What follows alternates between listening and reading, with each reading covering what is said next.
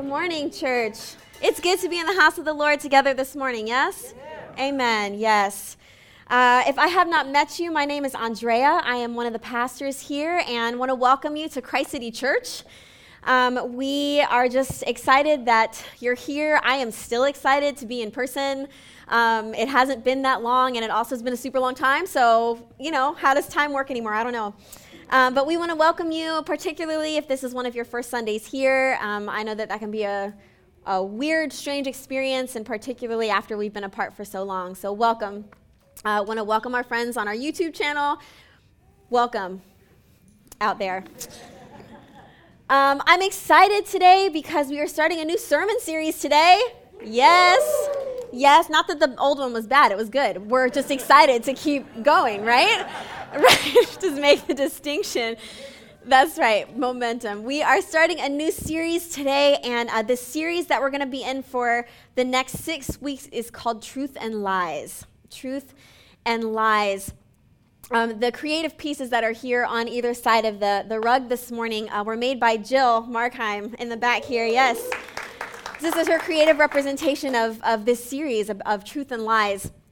Um, we're going to be exploring this uh, very, I think, universal human predicament, this tendency that we have to believe things that aren't true.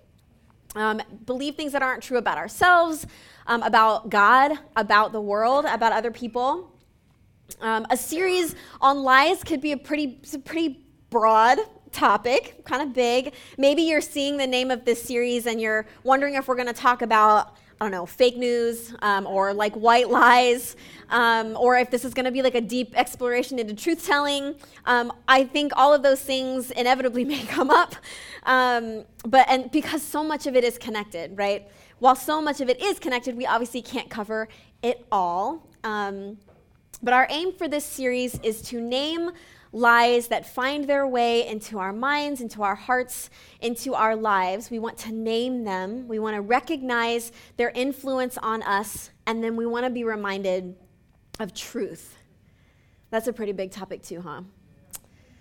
So we're hoping that this series, we're, what we're not, what we're not aiming to do is, is give you some like answers, like here's a lie and here's the answer, and that's this is not what we're aiming to do. I feel like that's not on brand for us anyway. Um, but we are hoping that this series will start some conversations um, around the nuance of, of what lies are, um, how they affect us, and what we do about them. So, this is our series, Truth and Lies. So, I've been thinking about lies for the past couple of weeks. That's been real fun. Um, but I, as I've been thinking about it and considering all these, uh, the nuance of this conversation and this idea of what a lie is, um, I got to thinking about um, earworm songs. Do you know what I mean when I say that? The earworm song? Um, the songs that like get stuck in your head, usually like in a repeating loop. Um, my family goes through earworm seasons, like where one of us, one of the four of us, inevitably has like a song stuck in their head, usually in the morning, and then transfers it to the rest of us, like for the rest of the day, multiple days in a row. Uh, the past few seasons, it's really been a lot of Disney. Um, most recently, it's been We Don't Talk About Bruno. Yeah. I feel like the thing with We Don't Talk About Bruno is everybody gets a different part of Bruno stuck in their head. You know what I mean? Um, sometimes I still wake up humming the uh, Double Rainbow song. Do you guys remember that from like years ago? Double rainbow all the way. That one? Uh, now you're going to be singing it the rest of the day. You're welcome. You're welcome. Earworm songs. What are the What are your earworm songs? You got some? The ones that like you wake up and you get stuck in your head. Never gonna give you up. Never gonna give you. Up. That's a great one. Great one. Earworms? Just me? Any part of any part of Hamilton. That's yeah, yeah, yeah, yeah. Anybody else? You're, oh, oh yes. Mm.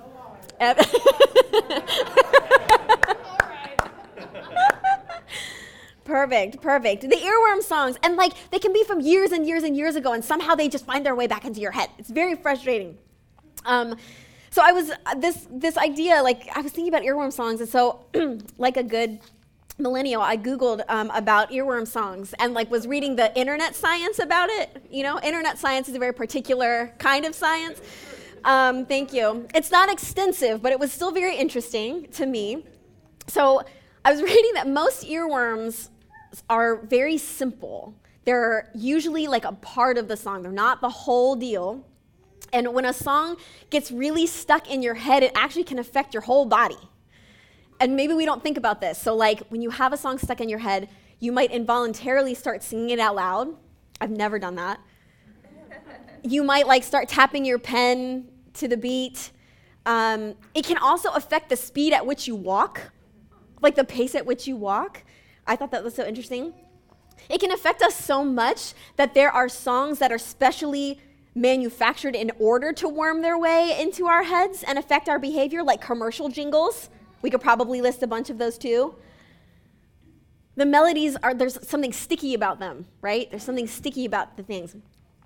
It's, it's so interesting though. I think lies can be a lot like earworms.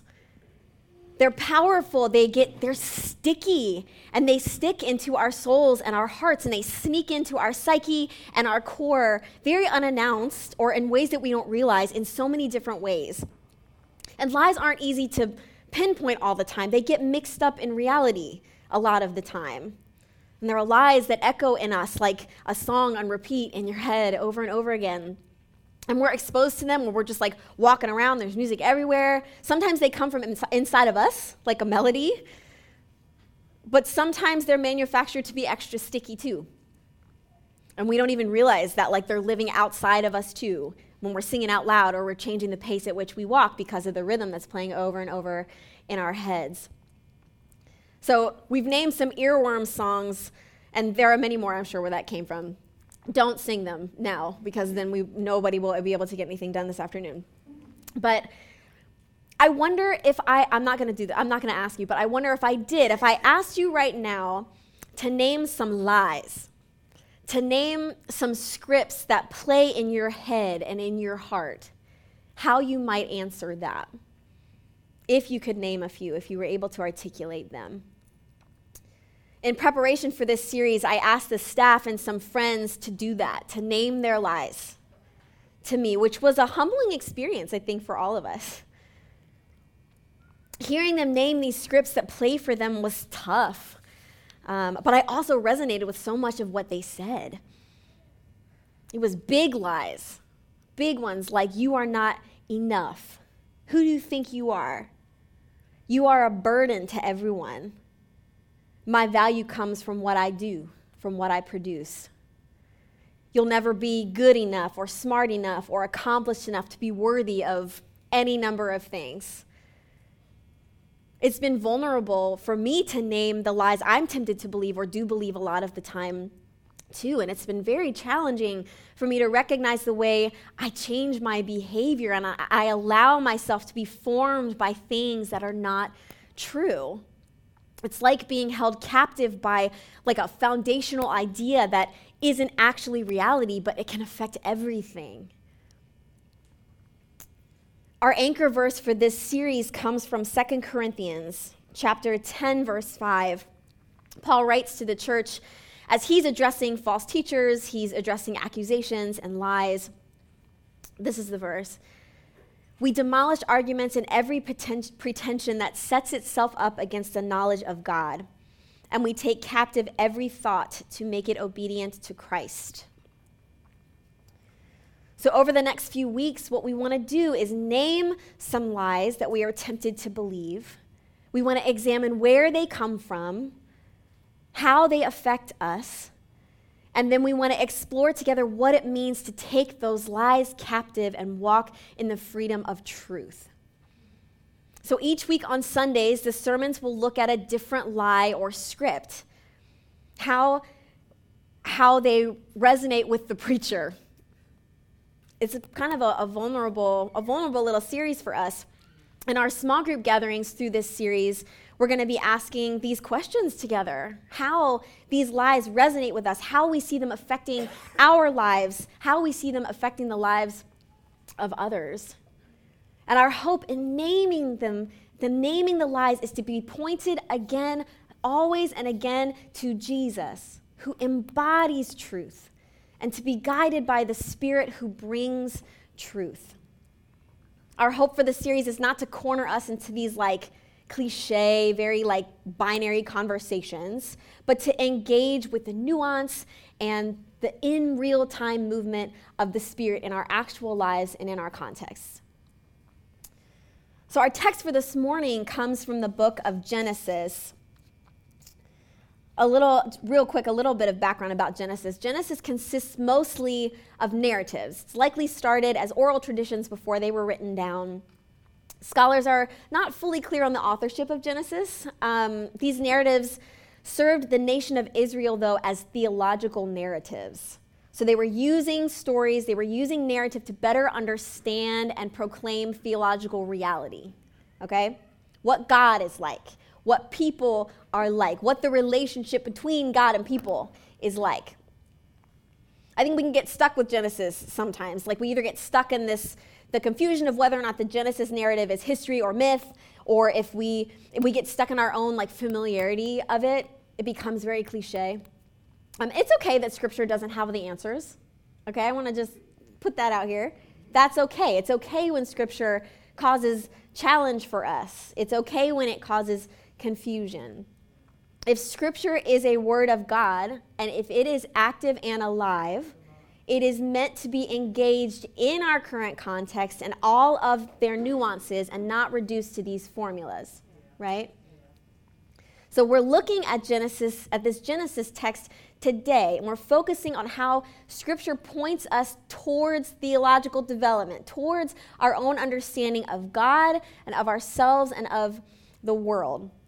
And we're looking specifically at Genesis 3 this morning because this is the first time in the scripture narrative where a lie is told.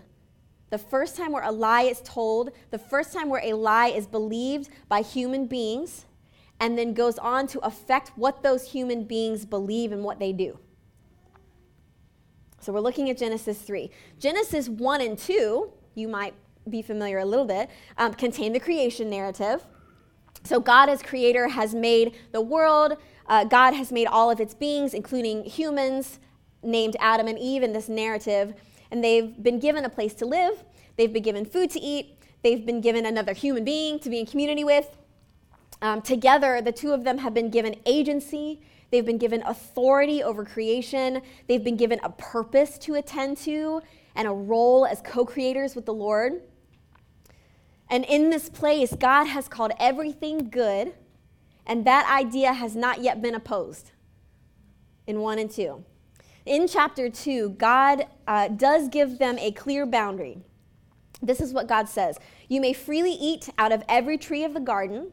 But of the tree of the knowledge of good and evil you shall not eat, for in the day that you eat of it you shall die. This is a boundary that's given to them. But God has recognized in, in chapters 1 and 2 as the source of goodness. And a relationship founded on trust is built between the human beings and God. So that's where we are as we come to today's text in chapter 3. So we're going to start at verse 1. This is Genesis chapter 3, verse 1. Now the serpent was more crafty than any other wild animal that the Lord God had made. And he said to the woman, Did God say, You shall not eat from any tree in the garden? And the woman said to the serpent, We may eat of the fruit of the trees in the garden, but God said, You shall not eat of the fruit of the tree that is in the middle of the garden, nor shall you touch it, or you shall die. But the serpent said to the woman, You will not die. For God knows that when you eat of it, your eyes will be opened, and you will be like God, knowing good and evil. So, as Adam and Eve are in the garden alongside the rest of creation, they're faced with this first opposition to something that they know is true. A boundary that has been given to them by their good God is being tested. There's like a question mark that's being added to a truth that they already know. And a little door is cracked open for a lie to come in and stick. When we think about lies, I think the common definition that we think about is that a lie is a complete fabrication, like it's a full falsehood. And sometimes that is the case, okay? The lie given in verse 4 begins with a full untruth. You will not die we recognize that as completely opposite of a truth that God has already spoken in chapter 2. Sometimes lies come at us full force like that, as complete falsehoods with no basis in reality, like the opposite of truth. And we can be very susceptible to those. Trickier, though, I think the next part of the lie given in verse 5 is what I think is a more common kind of lie. So it's the truth with a distortion, with a twist. God knows that when you eat of it, your eyes will be open and you will be like God, knowing good and evil. So, what the serpent says is true at face value, right? God does know that if they eat of the tree, they will have a new kind of knowledge that they didn't have before. But the lie underneath, underneath of this truth, though, is that God cannot be trusted. That God told them that they would die in order to keep something from them that they were entitled to. So, this boundary that was given by God has now been distorted into a threat. This given truth now feels no longer safe, but it's become some kind of a barrier to overcome. Walter Brueggemann describes this as a distortion of the realities. And he writes that the serpent says back God's speech in just enough of a twist to miss the point. It's the truth, but there's a little twist to it. Lies are not always full untruths. They are more often truths that have been distorted, or they're half truths, or they're truth uh, with a twist. They're truth, but with a little false addition on the end of it. Like, it's right to find appropriate value in good work, right? God has called us to partner with the Spirit, and that means that there's work in the world for us to do. But when we hear that truth with a twist, my value lies in the work I do, or when we hear that truth with an addition, the work I am called to is good, and it is what defines my identity. That's what begins to cycle. That's what begins to earworm into our lives as a lie. And it's so much so that it affects what we do. We can begin to live it out without even realizing it. In the Genesis narrative in our text today, Eve takes this distorted truth and she passes it along, sharing that earworm. She passes it along to Adam. Verse 6 She took of its fruit and ate and she also gave some to her husband who was with her, and he ate. There isn't even dialogue recorded here. Eve embodies a distorted truth, and in doing so, lies to her partner. And then later in the text, Adam keeps his earworm going. he twists the truth by trying to shirk responsibility and blame the whole thing on Eve when he's asked by the Lord if he ate from the tree. Uh, she made me do it. Like, the earworm, the lie lives on. The distortion lives on. Because lies have power. Lies are powerful. They inform our beliefs, which then influence our actions and our motivations. That's very powerful. Lies get after the core of reality. That's what they're out to do, to stick to these core things that we know is true and then confuse us about who we are, about what we do, about where we find our value, about who God is, who what God does, right? It confuse lies confuse us about our relationship to other people.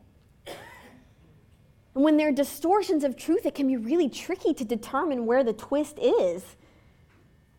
And sometimes the twist can even feel beneficial to us, like the distorted truth appeals to us when the lie about the tree is presented to Eve, the text does not say she acted immediately. There's this sentence of consideration, right? Verse 4 The serpent said to the woman, You will not die, for God knows that when you eat of it, your eyes will be opened, and you will be like God, knowing good and evil. So when the woman saw that the tree was good for food, and that it was a delight to the eyes, and that the tree was to be desired to make one wise, she took of its fruit and ate. So, like the rest of us, Eve considered the benefit of accepting this distortion as truth. Maybe she wasn't doing it consciously. She looked at the tree, it was good for food. That's practical. She saw that it was a delight to the eyes, it was appealing. And, that, and she knew that it would make one wise. That is a benefit to her. And that's when she takes it and eats. there's this lore of power here, right? There's this human tendency to redefine God given agency of self, as self sufficient agency. And once a lie starts to cycle around in us, those scenes get really confusing. The lie gets in, it grabs a hold, and then reality becomes distorted. We are very susceptible to these earworm lies, and they are everywhere. Everywhere. In this particular story in our text today, the distortion of the truth, the lie, comes from a serpent. This is what's named in the story. So it's right to note here that the narrative does not explicitly describe the serpent as Satan, okay? Even though that's a common representation that's taught when we learn about this story, when we have learned about this story. It also does not explicitly describe the serpent as like the whole embodiment of evil or wickedness necessarily. It says what it says it's a serpent, it's an animal in the garden with them. The first lie in Scripture comes from another creature in the garden with Adam and Eve. It comes from a part of the creation God has deemed good in the preceding chapters of Genesis. Now, I, I don't want to undermine the significance and the reality of spiritual warfare. That's very real. We've said this before. Here, there is the Holy Spirit, and there are unholy spirits. We do not live in a neutral world. There is a force that opposes the kingdom of God and the kingdom's work in our lives and in the world. There is an enemy. It's right for us to name that. And it's right for us to name that sometimes lies do come from unholy spirit, unholy spirits and all their mystery and the ways we don't understand exactly what that means, right? But it's also right to recognize that sometimes lies don't come from mysterious places. Sometimes they come from other created beings, both individually and through the systems and the structures that created beings create. So consider the lies that racism is built upon, okay? In which people of color are told that they are less valuable, that they are inferior to whiteness.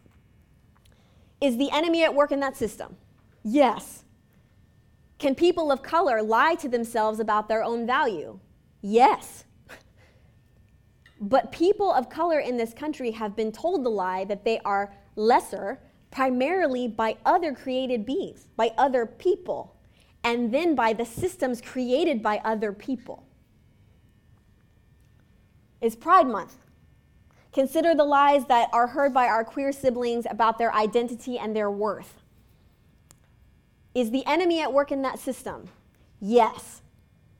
Can queer folks lie to themselves about their own value? Yes. But they have been told the lie that they are less worthy, that they are less valued, primarily by people and by the structures created by people.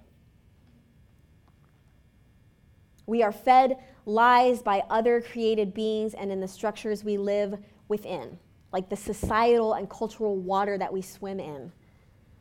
We're bombarded by like ads all the time, claiming to appeal to our true worth, to our identity daily, hourly, depending on how often you're on your phone.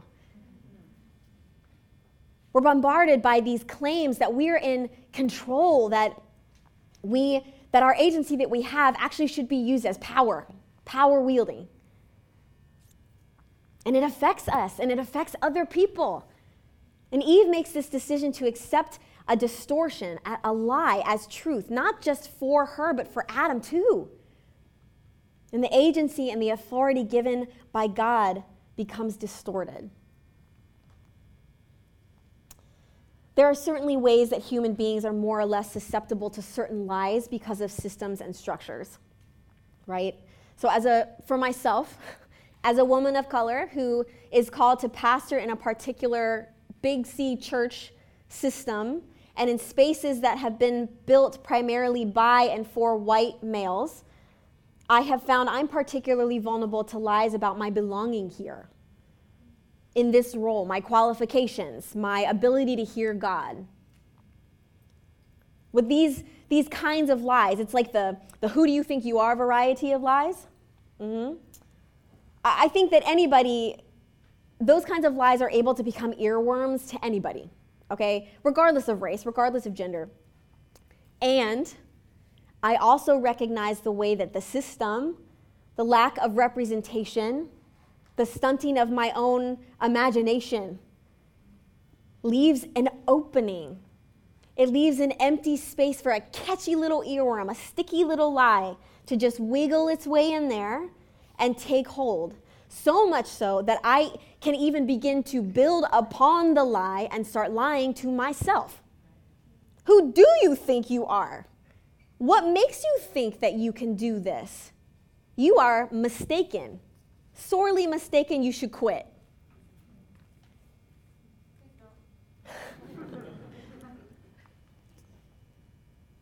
I'm just being real with you this morning, okay? It might sound wild, or maybe that sounds very familiar to you. Lies are everywhere, everywhere. We hear them from the outside and then we hear them from the inside. Naming what the lies are and where they come from is our task. And this is what we're aiming to do together over these next few weeks. What are the earworms? What are the scripts that play on repeat? What narratives are we believing right now? Are they true? Are they false? How do we know? We're also asking together what it means to take false narratives captive. This is our anchor verse. We demolish arguments and every pretension that sets itself up against the knowledge of God, and we take captive every thought to make it obedient to Christ. What does this mean? How do we do it? It's been interesting, I think, to think through and recognize the way that we, we often think about truth and lies. So we, I think we kind of set them up in this, um, like a binary, like one facing the other. They're fully separate, they're easily identified. Like there's no spectrum, it's just like two opposite things. When I was preparing for this sermon and as we're preparing for this series, um, I looked a lot at the outlines of similar series um, preached in the past by other churches. And I say this with no disrespect or, or intention um, to say that what we're doing is inherently better. Really, hear me, I'm not. Um, but it was interesting that many of these series were set up in this very binary way. So it's like, um, here's a lie, let's name it. Now, here is the truth that confronts and combats that lie, usually in a single Bible verse. Don't get me wrong, scripture is important, scripture is powerful, and we are going to talk more about that as this series goes on. But discerning between lies and truth is not quite this easy, I don't think, in reality. It's rarely this neat. We've already talked about how many lies actually contain truth, or how many lies actually are mostly truth and then a little bit of a lie. And then it messes up the whole thing. They're all mixed up together. It's like swimming in brackish water. You can't separate them. So, as a staff, we've been talking about this series, we've been thinking through these ideas, and um, in our preaching meeting this week, uh, Matthew articulated this desire for discernment and the how of this series really, really clearly. Um, I wrote it down because just verbatim, it's, it's so good. This is what he said. I mean that with sincerity. He said, If we want to hear truth, we have to attune our ear to the one who speaks truth. If we want to hear truth, we have to attune our ear to the one who speaks truth. We don't just combat lies with intellectual affirmations, though that's important. It's not the whole. That's not the whole. There is one who speaks truth. There is one who only speaks truth. Jesus was the embodiment of truth. And as we talked about a few weeks ago, he sent the gift of the Spirit described in the Gospel of John as the Spirit of truth. Today is Pentecost Sunday. And we remember and we celebrate the events in Acts 2 when the Holy Spirit descended upon the disciples and enabled them to speak in different languages so that others could hear the gospel in their native tongue. The text says that they were filled with the Holy Spirit. We remember and we celebrate the work of the Spirit then and we look eagerly to what the Spirit is doing now the Spirit of truth, the Spirit that meets us where we are and also leads us into truth. the Spirit of God, whose presence has something to say about the false narratives that play on repeat in our heads and in our hearts and in our lives. How are we attuning ourselves to the Spirit? This is a question we've been asking a lot this year. What does it mean to follow the Spirit? What does it mean to recognize the Spirit? What does it mean to discern where she's going, what she's saying, how she is leading us. How do we capture lies and take them captive to the spirit of truth? How do you even get an earworm out of your head? My earworm internet reading did offer a couple of ways to get rid of one. I'll share those with you here now. You're welcome.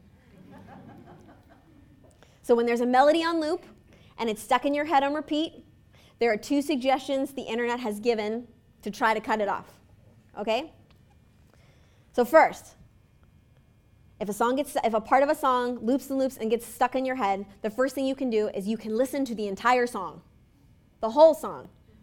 So usually an earworm is the catchiest, it's the stickiest part of a song that gets stuck in your head. And because your brain doesn't have the whole context for it, because it can't remember the whole song at once to loop it, part of the song turns into the earworm. And listening to the whole song can break the earworm cycle because it gives your brain the larger context. And the earworm loses its power because it's no longer isolated. One site said, very scientifically, since earworms are usually only a fragment of music, playing the tune all the way through can help break the loop. Lies are often partial truths, they are part truths with a twist.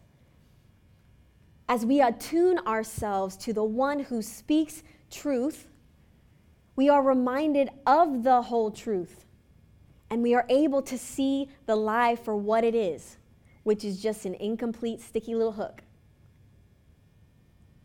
This can look a lot of different ways right? It can be reading or memorizing scripture, certainly. It can be surrounding yourself with a community of people who are committed to truth telling and all the ways that they are able to do that, who remind you of the truth when you can't remember it.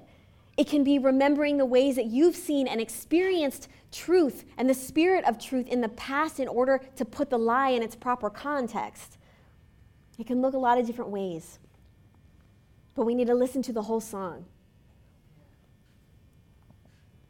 So, the second remedy to getting an earworm out of your head when it's stuck in there is to walk at a different pace. When there's a song stuck in our heads, as I said at the start of this message, we can find ourselves singing out loud without realizing it, and we can even begin walking to the internal beat, repeating itself in our heads without even realizing it. So, walking at a different pace disturbs our memory of the musical tempo and it can actually interrupt and end the automatic mental loop of an earworm. As we consider how the spirit of truth interrupts the false scripts that repeat in us, I'm reminded of a word in Galatians in which Paul exhorts the church, writing, Since we live by the Spirit, let us keep in step with the Spirit. Friends, the Spirit moves at a different pace. And we don't drift into the Spirit's steps, we don't drift into truth. If we want to hear truth, we have to attune our ear to the one who speaks truth. If we want to change the pace, we have to get in step with the one who guides us into truth. Now, these aren't easy or complete or pretty little build up answers, and I know that, and that's frustrating, and I'm sorry. I'm not sorry. But they're not quick fixes they're not even simple formulas on what it means to discern truth and lies.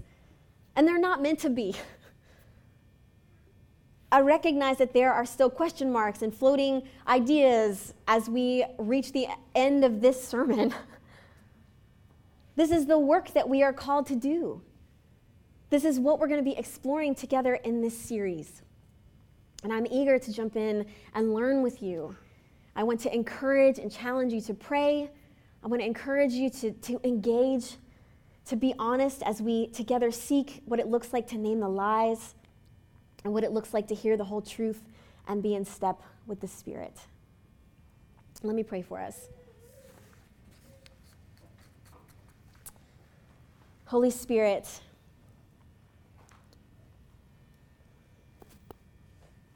we call on you today. We recognize that you are with us, and we continue to call upon your promise to stay with us.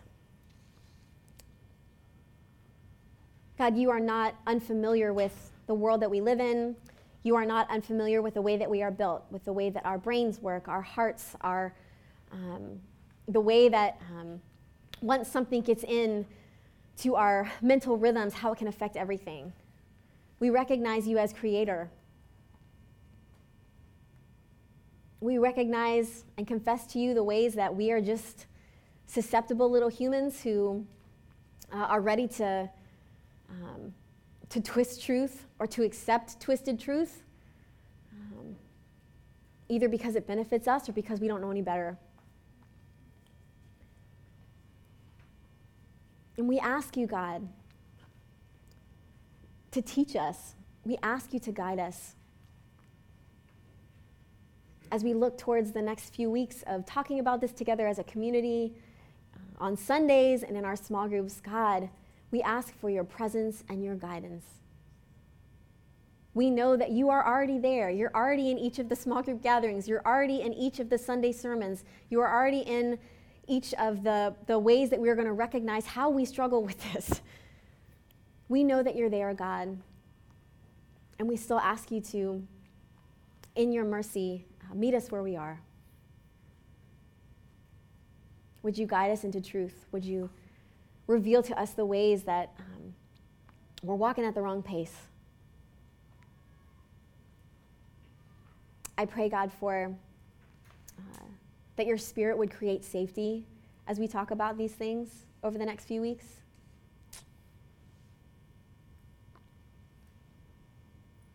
God, and we, um, we call upon you to, to heal the ways that lies have just um, torn up the things that, uh, that make you sad too in us. So we give you, uh, we give you our, our limits as human beings. And we ask you again to guide and teach us. We thank you for the gift of your Spirit. Thank you for the Spirit of truth. We pray this in the name of the Father, Son, and, and the Holy Spirit. Amen.